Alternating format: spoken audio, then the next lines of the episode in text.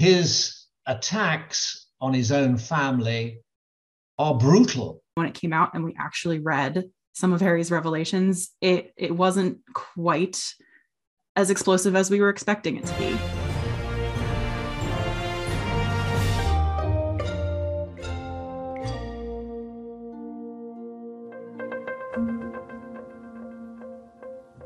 Prince Harry spares us nothing. His attacks on his own family are brutal uh, to some extent, uh, and they certainly draw blood. Reading it, I would think this man actually needs some help. And uh, it's unsparing, particularly of his brother William. And if Prince William says, as has been reported, that he will never speak to his brother again, well, it's understandable if regrettable. So I felt like Spare wasn't as big of a bombshell as people were maybe expecting or hoping. It, it, didn't feel like he was trying to set out to have these gotcha moments for the royal family, even when he was discussing some things that ended up making headlines. Those were moments in the book that were just a couple lines, maybe a paragraph, and then the media seized upon them. So I, I felt like it was almost people were overreacting preemptively to the book. And then when it came out and we actually read some of Harry's revelations, it it wasn't quite as explosive as we were expecting it to be.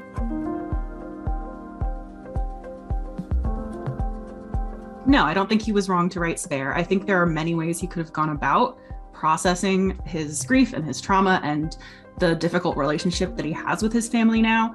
But again, in actually reading Spare, you see that he's tried to do that in many different ways, and he's almost been stonewalled by his family, by the institution.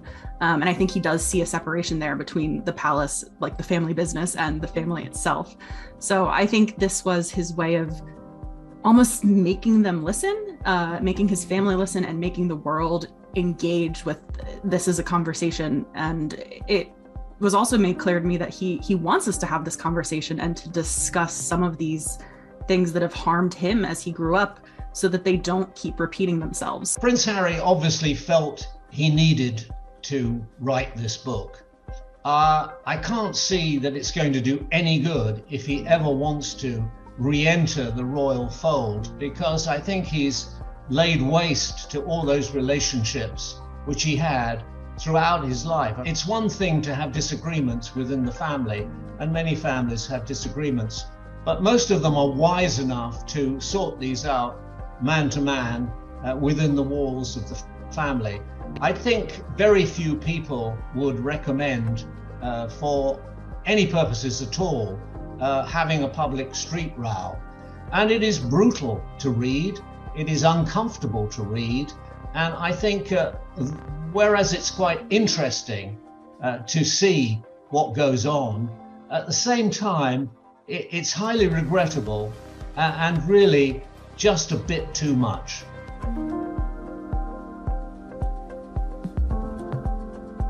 There's been a wide range of reactions, right? The UK press in particular was the side that I think blew up Spare and expected it to be this bombshell. And when it wasn't quite that, the the level of outrage in the press still they had to maintain that because that's the angle that Harry has been approached from uh, in the UK press. On the US side, I think people are more neutral on him and took Spare for what it is, his side of the story. Um, I, I think it was interesting to watch the frenzy in the media die down pretty quickly. Um, if Spare was really a bombshell book and if he was really trying to tear the royal institution down in Spare, wouldn't we be talking about it? I think much more than we actually did. But the, the, news cycle moved on very quickly. And I think that's a testament to the fact that he wasn't making these explosive claims and endeavoring to take down the royal family. Instead, it was, like I said, an exploration of his trauma and the work that he's done on the personal side. You'd have to say that in the United Kingdom, uh, there's been blanket condemnation with very few voices raised in defense of Prince Harry for doing what he has done. It's certainly the most explicit royal biography ever written. In the United States and elsewhere around the world, uh, British people might be quite surprised to find out that there is some support uh, for Prince Harry and, Meghan Markle, the, the, Duchess of Sussex. Although in America, there are signs that that support is waning. Uh, recent opinion polls from uh, on behalf of Newsweek uh, showed that uh, Prince Harry's approval rating was now minus 10, and, and Meghan's was even worse, minus 17. So it could be that they're wearing out their welcome, as we say, in America.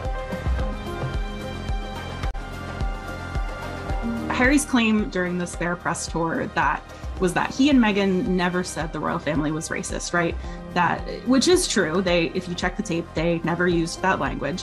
What they did was point out the double standards and the dog whistles, the coded language that has been used um, in the palace's treatment of them, of the public's and the press's treatment of them. And from there, people kind of extrapolated that that behavior and those attitudes were racist.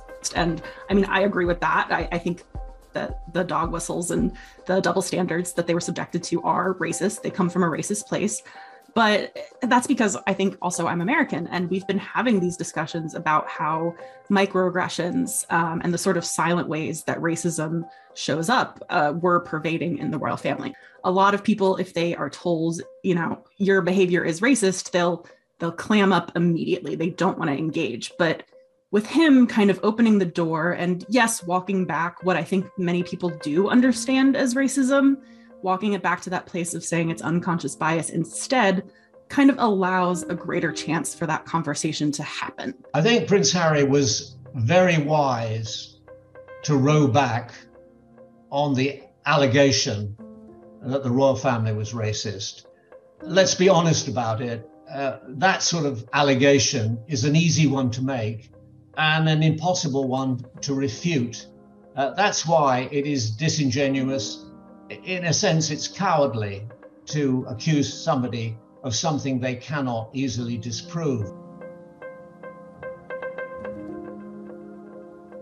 The King, King Charles, has played a blinder here. He's made it uh, absolutely clear from the very beginning that uh, Prince Harry and his wife Meghan Markle, the Duke and Duchess of Sussex, would be perfectly welcome uh, at the coronation on May the 6th. That's clever because it puts the ball very firmly in their court. If they decline, if they refuse to come, it, it uh, will make them look rather petty uh, and mean spirited, small minded. Uh, and if they do decide to come, it does leave them open to the charge of uh, hypocrisy, having knocked seven bells out of the royal family, criticized uh, almost every member of it and the institution as a whole. If they then turn up for the coronation, well, why uh, would they do so if they think so poorly of it? I would say what will probably happen is that Prince Harry will come, uh, but uh, his wife uh, will not, uh, because um, the, the birthday of their son Archie actually coincides with Coronation Day, May the 6th, and she probably will choose to stay in California. It would be smart for Harry and Meghan to go if they truly are interested in reconciling, but it, it goes beyond just showing up. It, it also, people will be watching for interactions between Harry and Meghan and the rest of the family.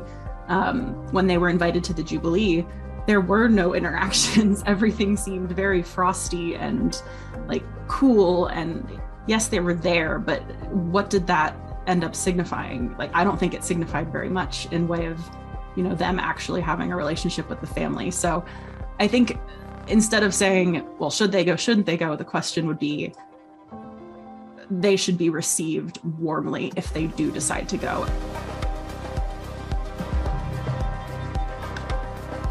I, I think they should stay wherever they feel safe and like they're valued. And if that ends up not being the UK, then by all means, I think it's fine for them to stay away.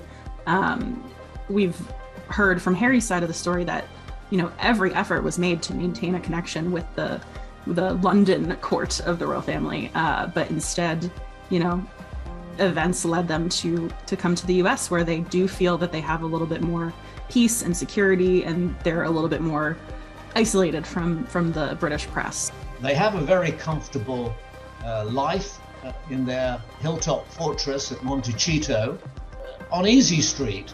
The problem is uh, that they have no way back into Britain. And the thing about Americans is that they always want the next best thing. Britain is the home of nostalgia. Britain is the place that cherishes the people they're used to. Uh, America isn't like that. And essentially, which is a lovely old American expression, quite rapidly you become old hat. And after they become old hat, I don't think that that will actually suit Meghan Markle. She quite clearly enjoys the limelight. All of that indicates that they love celebrity and in particular, she loves celebrity. And that may be denied them as the American uh, public uh, fall out of love, or perhaps not even that, become uninterested in them. And that would be, a, for them, a fate worse than, well, almost anything.